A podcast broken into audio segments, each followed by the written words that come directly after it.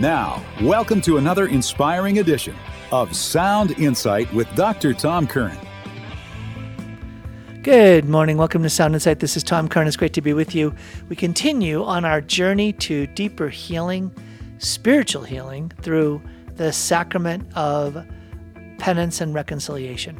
So today we have our part six, where we're going to talk about uh, the resolution to never do it again. Isn't that a striking thing? Well, today we'll talk about that. And I hope and pray that this Faith and Family Friday program is a blessing to you. And uh, as we come to the, the home stretch of our series on confession, five sentences that will heal your life.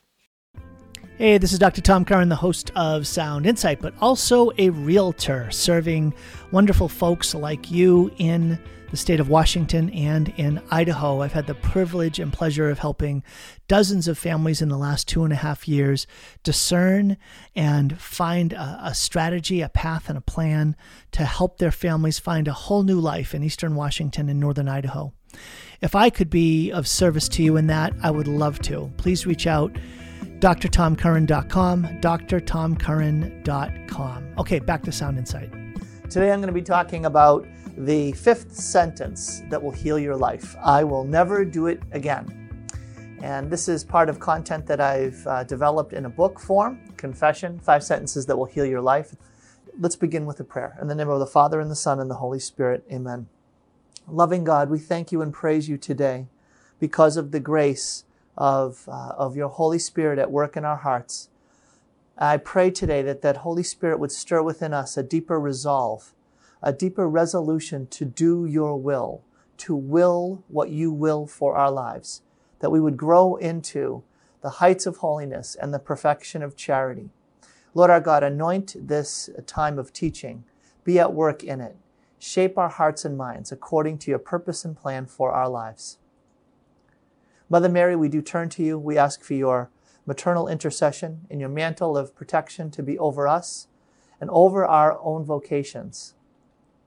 As together we pray, Hail Mary, full of grace, the Lord is with thee. Blessed art thou amongst women, and blessed is the fruit of thy womb, Jesus. Holy Mary, Mother of God, pray for us sinners, now and at the hour of our death. Amen. In the name of the Father, and the Son, and the Holy Spirit. Amen.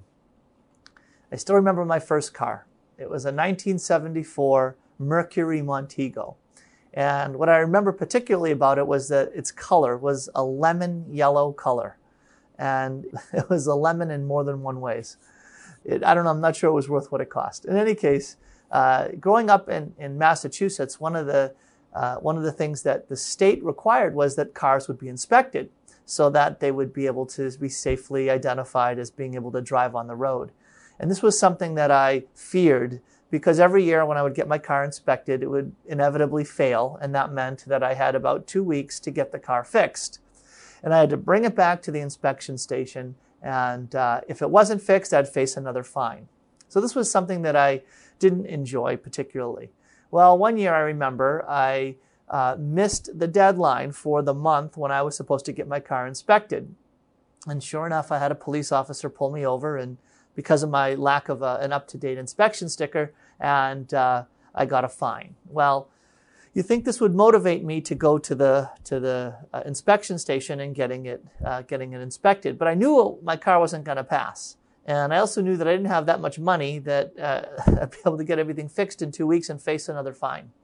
So here I am. What am I going to do? Well, what I decided to do was to find out what color the inspection sticker was for that particular month uh, in that particular year.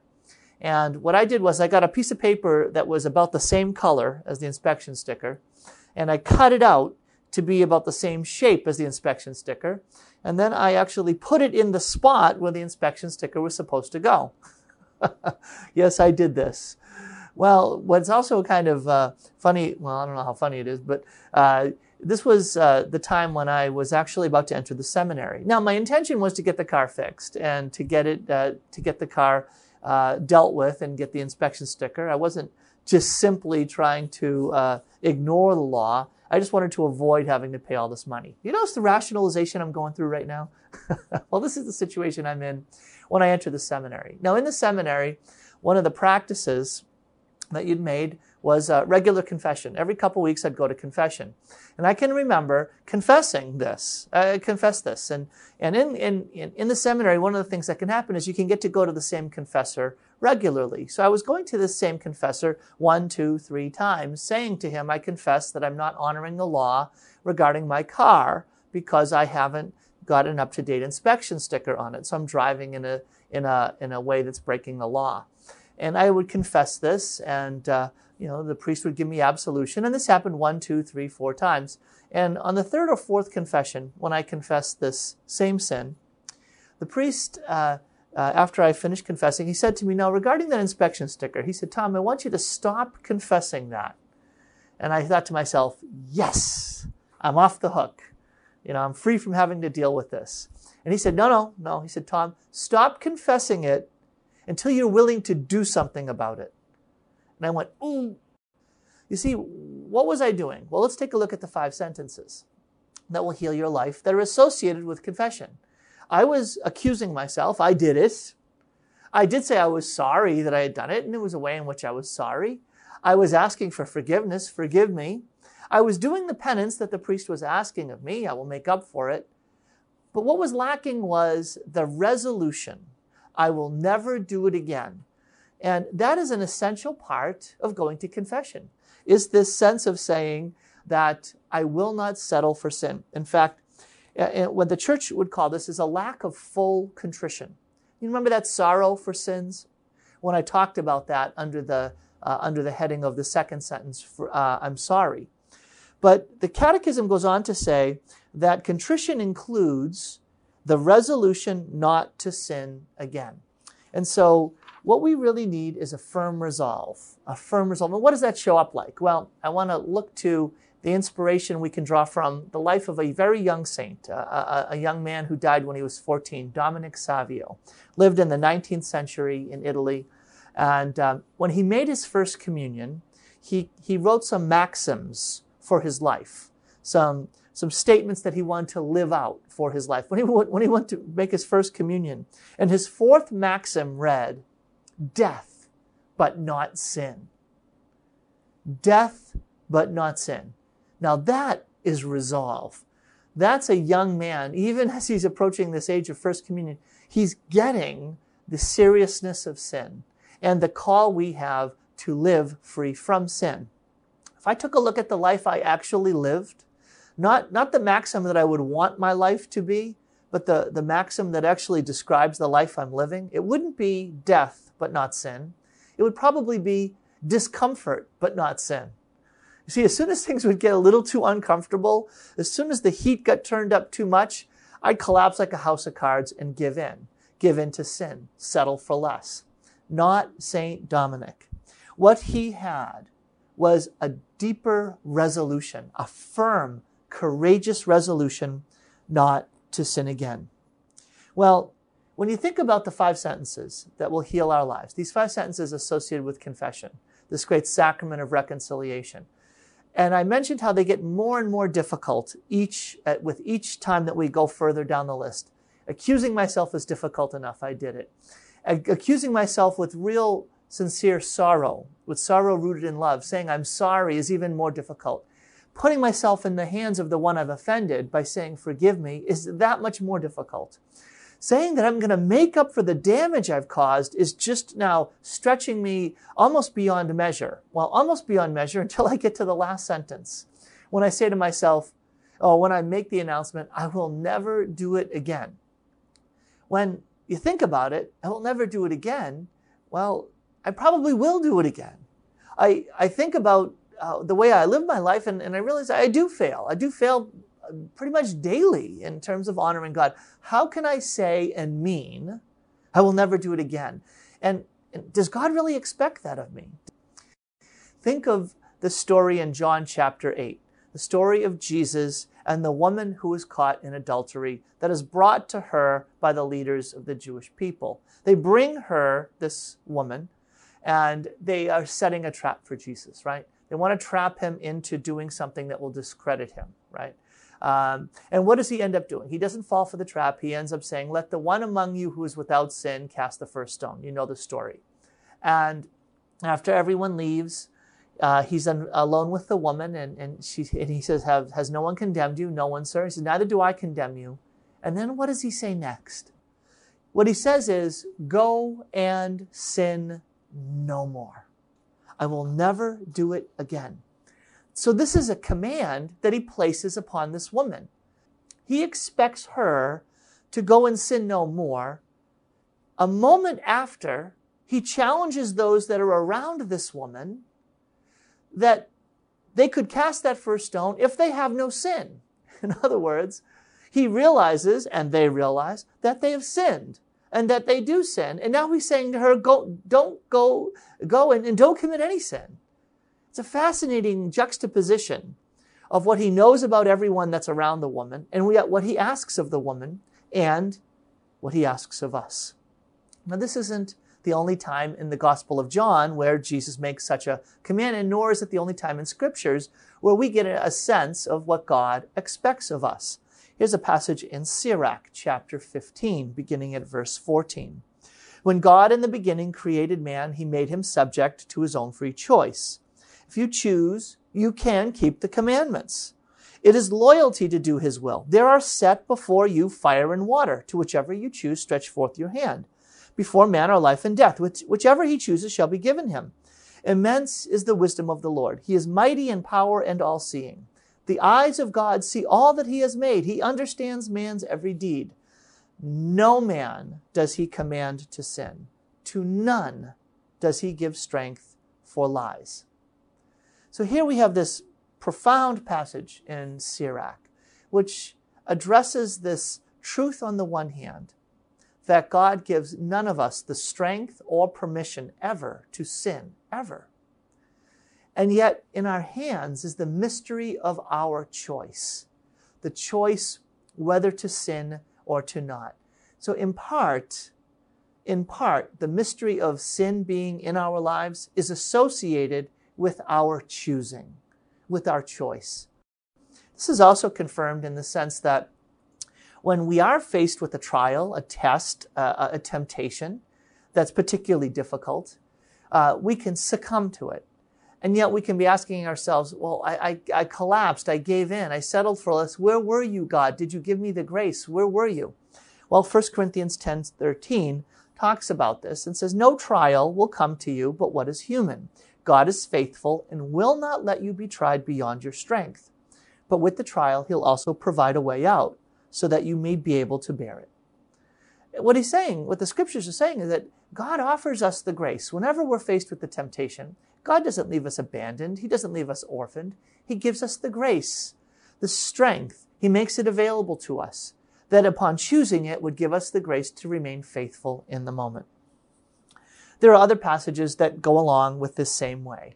Um, one of my favorites is from 1 Peter chapter 1, beginning at verse 14. This is the last passage that I'll share that gives really the scriptural basis for this idea that we are called to go and sin no more.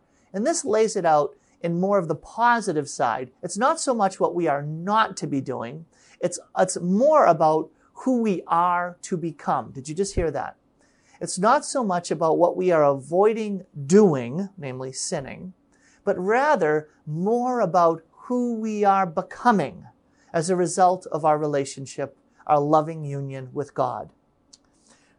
1 Peter 1:14 says this, like obedient children, do not act in compliance uh, with the desires of your former ignorance, but as he who called you is holy, be holy yourselves in every aspect of your conduct. Did you hear that?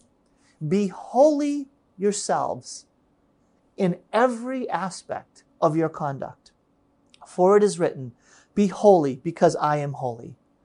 Now, if you invoke as Father him who judges impartially according to each one's works, conduct yourselves with reverence during the time of your sojourning, realizing that you were ransomed from your futile conduct, handed on by your ancestors, not with perishable things like silver or gold, but with the precious blood of Christ as a spotless, unblemished lamb. Okay, now, this condenses in this brief two verses of Scripture so much of what this chapter is all about.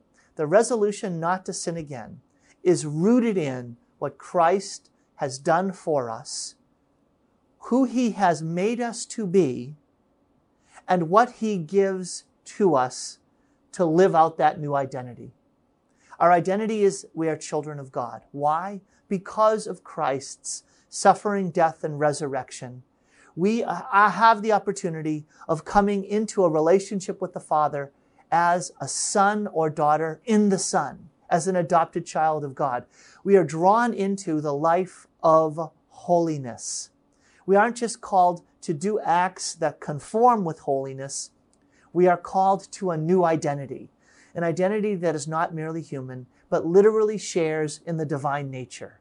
We are to be holy because we are in a loving union with the one who is all holy, with God Himself. And so Jesus chose death because we had chosen sin. Shouldn't we choose death rather than sin? He chose to die to free us from sin. Shouldn't we choose to live free from sin? St. Dominic had it right. At seven years of age, he got it right. Death, but not sin. Why don't we? We need greater resolve. Hi, this is Dr. Tom Curran, and you know me as the host of Sound Insight. I am also letting folks know that as a realtor licensed in the state of Washington and in Idaho, I love serving Catholic families and others who are discerning a move for yourselves. It's much more than buying or selling a home, it's discerning a whole new life. If that's something that you would find uh, a help in, if I could be of service to you, please be in touch. You can find out more at drtomcurran.com. drtomcurran.com. But in order to get that resolve, that resolution not to sin again, what we need is a God given vision for our lives. Did you hear that? A God given way of seeing our own identity. Why? One of the natural things we're inclined to do is forge our own sense of identity. I am who I want to say that I am. Or we let other outside influences shape our identity. I am who these people are telling me I am, or what this position tells me I am, or what my family name gives to me as my identity, or the country I live in, and, and things of all of that nature. But our deepest identity is found in the eyes of God. Now, this is so important. Why? If we're going to resolve not to sin again, what we're going to realize is this, is that we are not going to be able to accomplish this vision of not sinning again all on our own. What's the God given vision for our call and our resolution not to sin again? Jesus himself gives it to us in the Sermon on the Mount. One simple verse in Matthew 5 48. He says, So be perfect, just as your heavenly Father is perfect. Sinning no more is not a result of our own efforts. It's not a result of our own pure grit and determination to avoid something. Rather, it's about being perfect, being made full and complete and whole, to be made perfect just as our Heavenly Father is perfect. Did you just hear that? That's such a stunning vision of what perfection is. It's not just human perfection, it's somehow associated with the perfection of the Father in heaven himself. It has to do with divinity and the perfection of divinity. How are we ever possibly going to approach, approximate, or be perfect the way that our Heavenly Father is perfect? The simple answer is on our own, we will not. On our own, it is absolutely, completely, radically impossible. And so the question then becomes when we consider the call to holiness as a call to share, to be perfect after the manner of God's infinite holiness, what do we come to realize? The radical poverty of our own situation. This is part and parcel of our confession of faith. We confess in faith that our Father in heaven is infinitely perfect majestic in holiness, immense in his glory. And you know what we also acknowledge? That we have been brought near to the Holy One. We've been brought near in a union of love. We've been brought near through a transformation of our lives in such a way that His own divine life is poured into us. Our own lives become transformed so that through Jesus Christ, through His union of His divine nature and His human nature, Jesus, who is God and man, through that union, when we come to be in union with Jesus as human beings, we also will come into a transformative union with his divine nature. We come to share in the life of God. We are adopted children of God, new creations. We are elevated to have the supernatural life of God in us. These are all ways of getting at the same point that Jesus Christ gives us the power to live out the call that he asks us to fulfill. Did you just hear that? What is impossible on our own strength, he makes us capable of becoming. Not just doing, but becoming. The Catechism of the Catholic Church confirms this idea in several passages in beautiful language. Catechism says in paragraph 1709 He who believes in Christ becomes a son of God. This filial adoption transforms him by giving him the ability to follow the example of Christ. See, it's an ability that's given. It's, it, there's a transformation that equips and makes us capable. Catechism goes on. It makes him capable of acting rightly and doing good. In union with the Savior, the disciple attains the perfection of charity, which is holiness. Having matured in grace, the moral life blossoms into eternal life and the glory of heaven recreated as adopted children of God, this occurs through the sacraments. Through the very sacraments, the life of God is poured into our hearts. The, uh, the Catechism talks about this in treating the sacraments of initiation baptism, confirmation, and Eucharist. They lay the, share, they lay the foundations of every Christian life. The Catechism says in paragraph 1212 the sharing in the divine nature given to men through the grace of Christ bears a certain likeness to the origin, development, and nourishing of natural life. The faithful are born anew by baptism, strengthened by the sacrament of confirmation, and receive in the Eucharist the food of eternal life. By means of these sacraments of Christian initiation, they thus receive in increasing measure the treasures of the divine life and advance toward the perfection of charity. Did you hear a phrase? There's a phrase that, that jumps out of both of the passages that I just read from the Catechism. That phrase is the perfection of charity. The perfection of charity. That's the traditional way of referring to the universal call to holiness. All of us are called to discover our identity in our relationship with God. And the union that our identity, uh, that our relationship with God bears fruit in is a sharing in the attribute of divinity, which is holiness. We become holy because of our union with God. Now, this call to grow in holiness, this call to grow into the fullness of the divine life in our own lives is called the perfection of charity, the call to the perfection of charity. Listen to what the Catechism says in paragraph 2013. And it, begins with a reference to the dogmatic constitution on the church from the Second Vatican Council, Lumen Gentium. All Christians in any state or walk of life are called to the fullness of Christian life and to the perfection of charity. All are called to holiness. Be perfect as your heavenly Father is perfect. Did you hear that?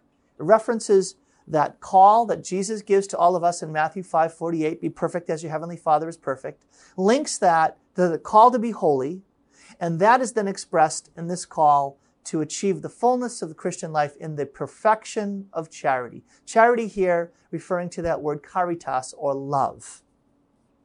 The Catechism goes on In order to reach this perfection, the faithful should use the strength dealt out to them by Christ's gift, so that doing the will of the Father in everything, they may wholeheartedly devote themselves to the glory of God and to the service of their neighbor. That's paragraph 2013, 2013 uh, in the Catechism.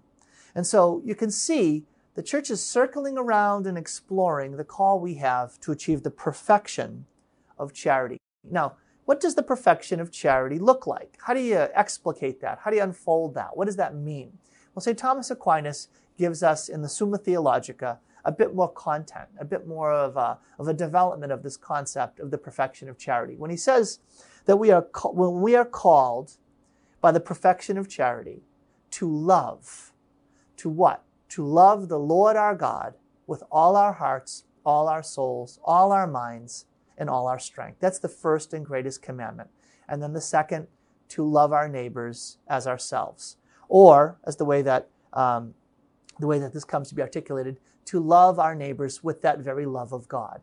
We love God and we love others by God's love, through God's love, with that very love that flows from, overflows out of our relationship of love with God. Now, St. Thomas Aquinas makes an important distinction. He says that we are called to the perfection of charity, to love the Lord our God with all of this perfection, with this perfection of charity, and, and what does that mean? How does that get defined? He says, it's when you love God as much as you are able to love Him. That's what perfection means. There's no more way to increase. That you love the Lord your God as much as you're able to love Him. Now, what's really interesting, and this is pure Aquinas, is that he'll make a distinction between the, uh, the kinds of perfection of charity that are available to us. And what he says is this, is that basically well, this is a kind of a way of paraphrasing it, is that here on earth, we are not able to achieve the perfection of charity perfectly. There is a perfect perfection of charity that we will one day attain where? In a heaven. When we arrive, when we see God, when we've undergone that, not just this journey of life, but we've undergone any final purification that, that needs to happen, and then we make it home to heaven. And in heaven, we will love the Lord our God with all our hearts, all our souls, all our minds, all our strength, perfectly, completely. There will be no increase in our love of God in heaven. We will love Him perfectly and completely when we're there because we have arrived. Well, what about here? Well, here on earth, we haven't arrived. We're on the journey. We're on the way. We're sojourners. That was what the Catechism referred to us as. When we're here on earth, we are people who are on the way home. Now, what is impl- what's the implication of that for this perfection of charity? Well, well, the implication is that the love of God that is poured out to us by the Holy Spirit because of the redeeming work of Christ, that's happened. In the sacraments, we are transformed. But are we completely transformed? Are we perfectly transformed? The answer is no. We're still on the way. Jesus Christ has redeemed the world 2,000 years ago. But that process of redemption, that process of setting free and transforming me, is still happening. It's still underway. It can grow and diminish, not in itself, but in its realization in me. You see, God's holiness lives in me. The challenge is it's not shining forth fully through me. There are many ways that I'm blocking the full expression, the full realization the full manifestation of God's holiness in my life. And so the perfection of charity that is available to me here on earth is a perfection in loving the Lord my God with all my heart, soul, mind, and strength in a way that takes account of the fact that I'm still on the way. Still on the way, meaning I'm still prone to sin. I'm still inclined towards sin, evil, death, and darkness. Yes, Christ is victorious in me, but there are parts in my lives, my, the parts in my life and in yours, that are not yet fully conquered by Christ. His victory hasn't yet been made fully apparent. Now, this doesn't mean that we have permission to sin, but Aquinas makes a distinction. And the way that I'll, I'll define the distinction is this Aquinas says essentially, look, don't jump into sin. The perfection of charity that's available to you on earth is a perfection that says, I will not intentionally, consciously, knowingly choose sin. But out of human weakness, out of the frailty of living in the flesh, living in the body with these fallen tendencies, I may slip and fall into sin.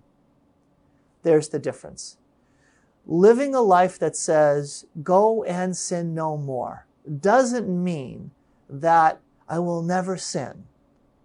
That sin doesn't still be, is not still associated with my life, but it does mean that I'm not willfully choosing, intentionally, consciously chasing after sin. Let me give an example.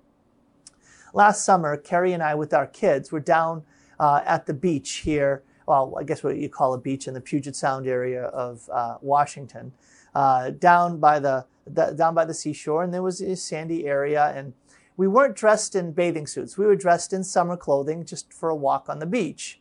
And I had my two sons' hands, John Mark who at that time was three, and John Luke, who was two. And uh, they were told by Carrie and me in no uncertain terms do not get wet. Well, as we were walking along by the edge of the water, John Mark unfortunately slipped and fell into the water. He fell into the water and he just got all wet. Now, in order for me to help John Mark, I let go of John Luke's hand and I reached down to get John Mark out of the water. Well, John Luke saw his chance and he started to make a beeline, a direct run for the water.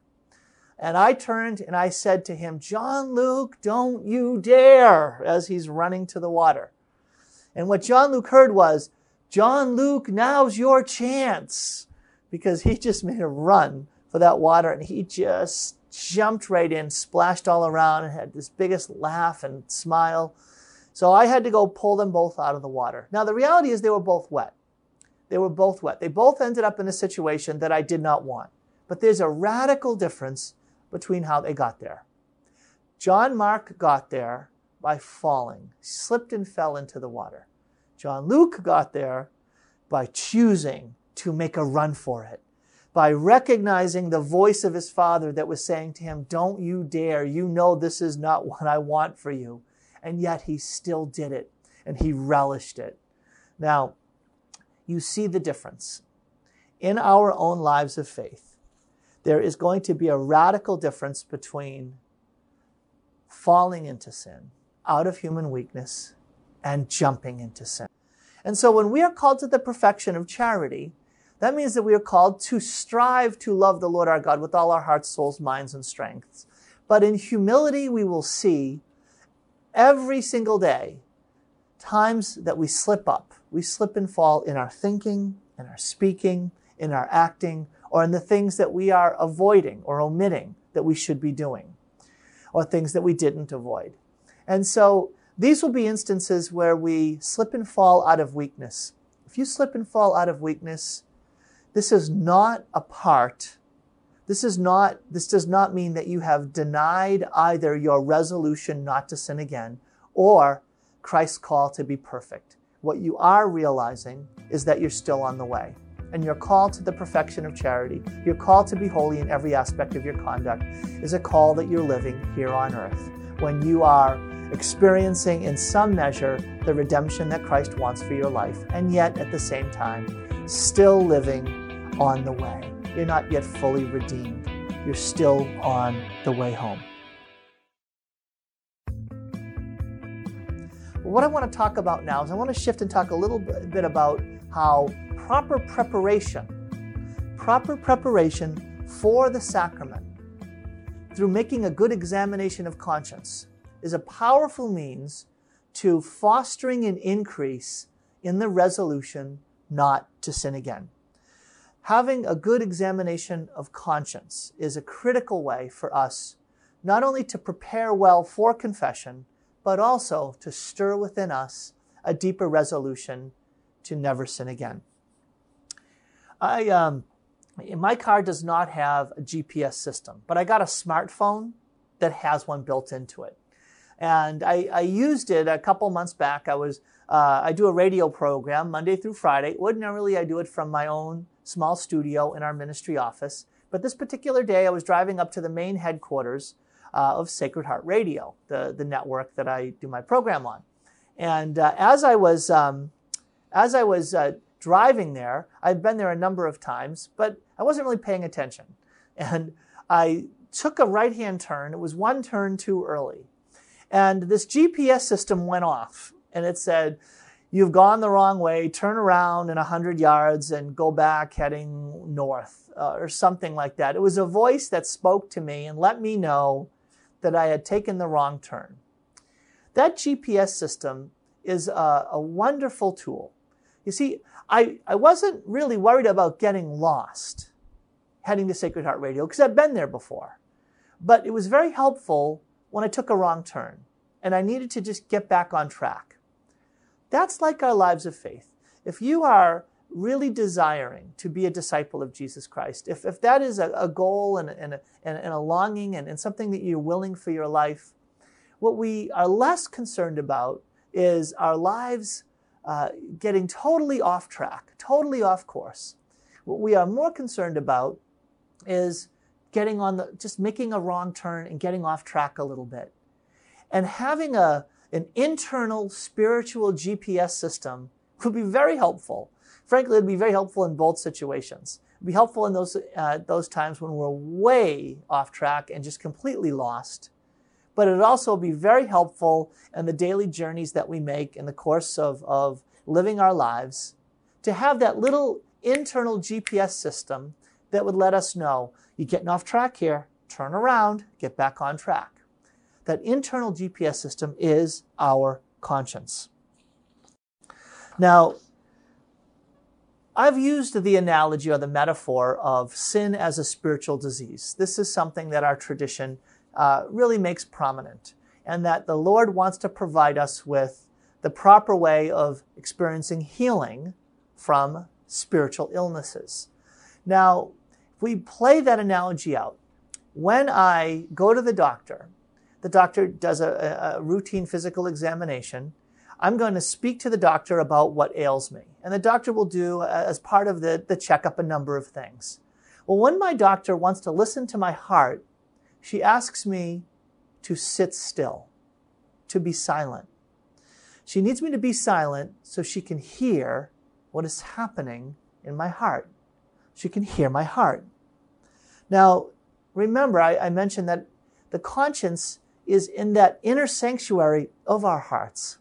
What I want to propose to you is if we want to have a more alert and formed conscience, an alert capability to recognize that internal GPS system that the Lord gives us of His voice dwelling within us, then we need to learn to do what the doctor does when he gives us or she gives us a routine physical examination. We need to learn how to sit still and be silent. That sense of being quiet becomes a critical part of examining our conscience. If you want to examine your conscience, give yourself time and space. If you're going to go um, to confession, for instance, on an upcoming Saturday, my encouragement to you is if you want to prepare well, that you would take 15 to 30 minutes of silent listening. Silent listening, you might have a pad of paper and a pencil or pen, and, and you might want to jot down what is emerging in you. Now, that might seem like a foreign thought. Let's see what the Catechism has to say about the importance of being still and listening as a part of examining our conscience. This is from paragraph 1779. Paragraph 1779. It is important for every person to be sufficiently present to himself in order to hear and follow the voice of his conscience. The requirement of interiority is all the more necessary as life often dis- detracts uh, I'm sorry, as life often distracts us from any reflection, self-examination, or introspection. Return to your conscience, the Catechism quotes, question it, turn inward, brethren, and in everything you do, see God as your witness. This passage is, is both beautiful and profound, and it's, and it's really a challenge to us today. Why?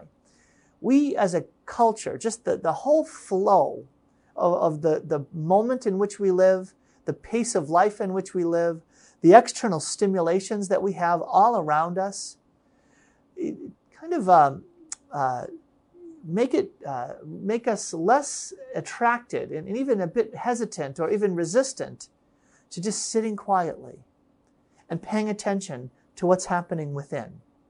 And yet, it's there in the depths of the heart that Christ Himself will speak to us, that we'll meet the voice of God. An examination of conscience is our opportunity to stop and reflect on our lives and to ask, God, how have you been at work in my day? God, where were you today?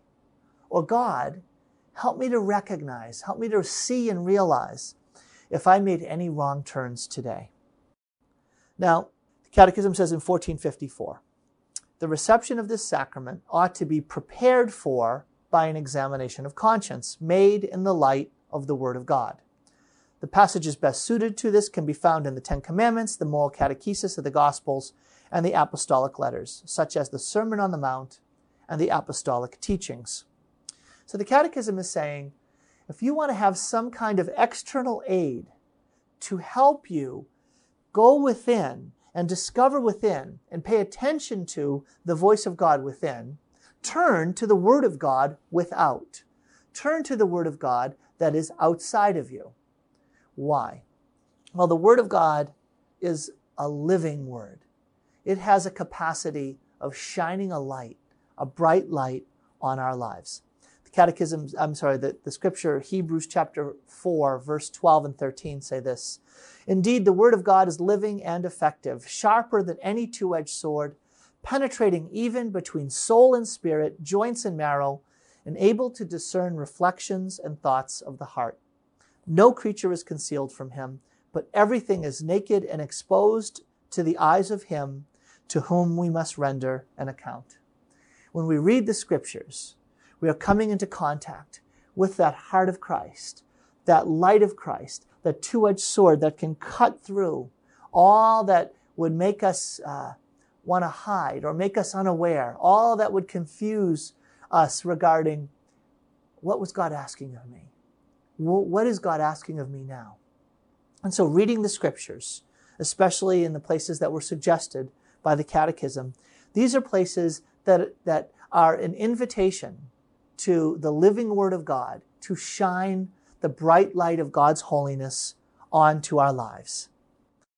Now, in order to do this, we can um, not only prepare in a, in a way that is immediate, uh, when we make a, um, a, what's called a proximate preparation for confession by doing examination of conscience immediately uh, as we get ready for confession.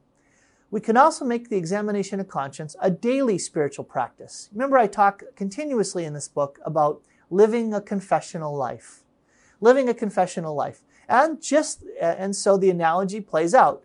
Just as making a good examination of conscience as uh, an immediate preparation for a good confession uh, is critical, so also having an examination of conscience be a regular spiritual practice or discipline in our lives is going to, in fact, be a great aid in living out our lives each and every day as a disciple of Jesus Christ.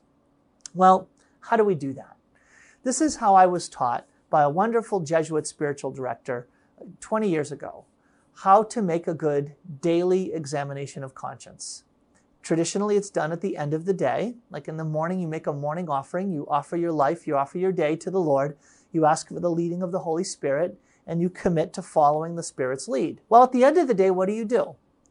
You stop and in silence, you quiet yourself first, and then you do three things, three steps to the examination of conscience. The first step is you ask the Lord to grant you the grace to see the ways that you both recognized and responded to the promptings of the Holy Spirit. You recognized and responded to the call, to the grace that was offered to you in the, in the midst of your day. And so it's a matter of casting back over your day and recognizing, seeing, oh, that's right. God was at work there. I saw the opportunity to make the phone call, to reach out and extend myself, to stop and to pray, to, to rest and uh, to avoid this sin, you know, whatever it was. And I, and I recognized and I responded to that. And for those times where I both recognized and responded to God's grace, the promptings of God's Holy Spirit, I give thanks. Gratitude is the first expression in the examination of conscience. Gratitude for recognizing and responding to God's grace in the course of that day. Well, you can see what the second one's going to be. As I also scan back over the day, I'm asking the Lord to reveal to me those times where I either failed to recognize or failed to respond to the promptings of God's Holy Spirit, to the grace that was offered to me to respond to the call of the moment. And when I become aware through the grace of God of my failure to recognize, my failure to see the opportunity or to respond to it appropriately and completely, and for those moments, what do I do? I ask for forgiveness. I repent. I say I'm sorry. I cry out to God for mercy. What's the third step? Well, once I am grateful to God for the ways that I have responded, and I ask forgiveness for those times and ways that I failed, the last step is resolution. I resolve to do a better job tomorrow. I resolve to follow the Holy Spirit's lead, to respond to God's grace and the call of tomorrow, to be led by the Spirit tomorrow. I resolve to say yes, that my day tomorrow would be a yes to God. That's my, there's the word, resolution. So you, you can see how examination of conscience is connected to the concept of a resolve to follow the Lord. So, uh, when we do that, what we are learning to do is to develop a life, a confessional life that has as an integral expression, I will never do it again. I will never sin again. Living a confessional life.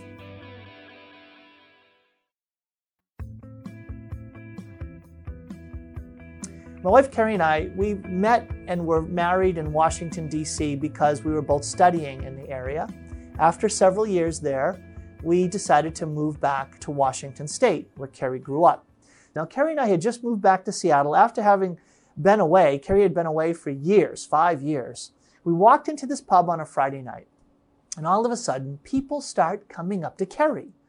Carrie, how you doing? Carrie, great to see you. And it wasn't just one person or two it was like a crowd of people came over and they're saying, Hey, Carrie, how are you? And she's recognizing these people. I'm like, okay, what is going on here? Carrie herself was stunned. Like, what is happening here? Well, here's the truth. We walked in on Carrie's 10th high school reunion. Did you hear that? what are the odds of walking in on the place the location, the, the time of Carrie's 10th high school reunion. I mean, it's just staggering to imagine. Well, let's just say after a brief time being there, just a matter of moments, Carrie's like, let's get out of here. And, and I'm like, well, why? Let's stay. Well, we walked out and coming up behind us out of the pub was, must have been a manager, uh, because he had a sign and he posted the sign in front of the pub that said private party, no admittance. I mean, this was amazing all by itself because literally, if we had walked past that pub just a couple minutes later, just a couple minutes later, we wouldn't have been able to get in and we wouldn't have known who was on the inside that Carrie had rec- would have recognized all these people from her high school years. Well, why did Carrie want to leave? I wanted to stay. I wanted to find out more. Uh, well, I just had to stop and think just briefly about what it was like to get to get ready for my own 10th high school reunion. I remember months in advance of the 10th high school reunion, some postcard came in the mail, save the date, 10th high school reunion's coming. And immediately at that moment, when my classmates uh, throughout uh, throughout the area got wherever they were living got that postcard, resolutions went up. That's it. I'm going on a diet. That's it. I'm getting a new wardrobe. That's it. I'm going to change my luck, right? There's this sense of, oh my Lord, Lord, has it been 10 years? Who am I going to see back then? Who was I back then? Who am I now? What have I become? I had dreams for those 10 years. What is the trajectory of my life? The encounter that, that people have in their 10th high school reunion is an encounter that is like a big bright spotlight that puts into question their own lives, puts into question their own sense of identity, who they have been, who they're becoming, how they're living now, what their own sense of identity and trajectory is. That's a big bright light. And you know what? It takes months to prepare for when it comes to a high school reunion. No wonder Carrie didn't want to see it. No wonder Carrie walked in on it and had no preparation. Just bam, there it is. Well, if we can understand why we would typically avoid a situation where a bright light would put into question how we've been living, and that's something that we would naturally be inclined to avoid when it comes to our lives as disciples. Not only must we not avoid that kind of encounter, because oftentimes that's what confession can be, right? It can be an encounter by which we are confronting ourselves with the vision and plan of God for our lives. How am I living? Who am I becoming? What am I doing? Where have I come over these past years? Confession can be like a spotlight that shines on all of our lives. But if we are to be faithful disciples of the Lord, the encounter with the bright light of God's holiness is something that we should not only not avoid, it should be something that we eagerly, faithfully, urgently seek out. We should seek it out each and every day. Why? Because it's in the light of God's holiness that we will become aware of all of the ways that we are yet uh, that we are yet manifesting and living out that call that is ours to be perfect the way that our heavenly Father is perfect. That we are called to be holy in every aspect of our conduct. Now, Here's what I want to propose to you as we seek out the bright light of God's holiness, as we strive to come into the presence of God and ask the Lord to reveal his majesty to us. God, show me your face. I seek out your holiness. What's going to grow in us? The answer is actually surprising. And the way that um, Hans Urs von Balthasar wrote about it, I can't find the exact quote, was this, is that as the saints grew in holiness, as they grew in union with God's who is all holy, infinitely holy, as they grew in nearness and likeness to him in love, and the number of their sins decreased, the horror they experienced over their remaining sins increased. Well, how do we uh, foster that sense of an increased resolution? Well, at the end of the day, this is a gift that comes from God. And you can beg and plead and ask and seek and knock for God, knock on the door of, uh, of prayer for God to reveal His holiness to you. But there's another part to this. And the other part is exemplified in the last story I'm going to end with. It's the story of, uh, I heard in a sermon one time about St. Thomas Aquinas, who was approached by one of his brothers, brother Dominicans, and said, What must I do to become a saint? What must I do to become a saint? And St. Thomas Aquinas responded in two words Will it? Will it? Make that decision, make that commitment, give yourself over to that call to become a saint. Does that cause someone to become a saint? Does that mean that Aquinas is proposing it's all back on us again, our shoulders to make this happen? Absolutely not. In fact, what Aquinas is getting at is that our call is not to will our becoming saints on our own because we've decided to, but rather we are called to will what God wills for our lives. God is resolved to forge you in the furnace of His holiness. God is committed to chisel away all that is blocking the revelation of the saintliness that He intends for your life. He is resolved to make you a saint. And your call, very simply, is to will what He wills, to let His resolve come to birth in you, so that you become resolved to become a saint. Now, This is a, a real challenging lesson for us. Why? Because we are resolved to do many things in our lives. I'm resolved to lose weight. I'm resolved to get a good job. I'm resolved to make money. I'm resolved to get better at this hobby. I'm resolved and I give myself over and I make big commitments to do a lot of things. How resolved are you to become a saint? How much time, effort, and energy, how much focused attention, how much of a commitment do you make in your day, in your week, in your month, in your year to say, Lord, I am resolved today to do what you are resolved to do in my life today. That's what I'm committed to. If we only could grow in resolve, if we could only become that child uh, that St. Dominic Savio was, that was resolved to say death but not sin. If we only could say, Lord, may your resolution grow in me, then we would be living that final sentence. I will never do it again. Not only when we go to confession and we come out of it, but each and every day of our lives. That's my prayer for myself and for you. God bless you.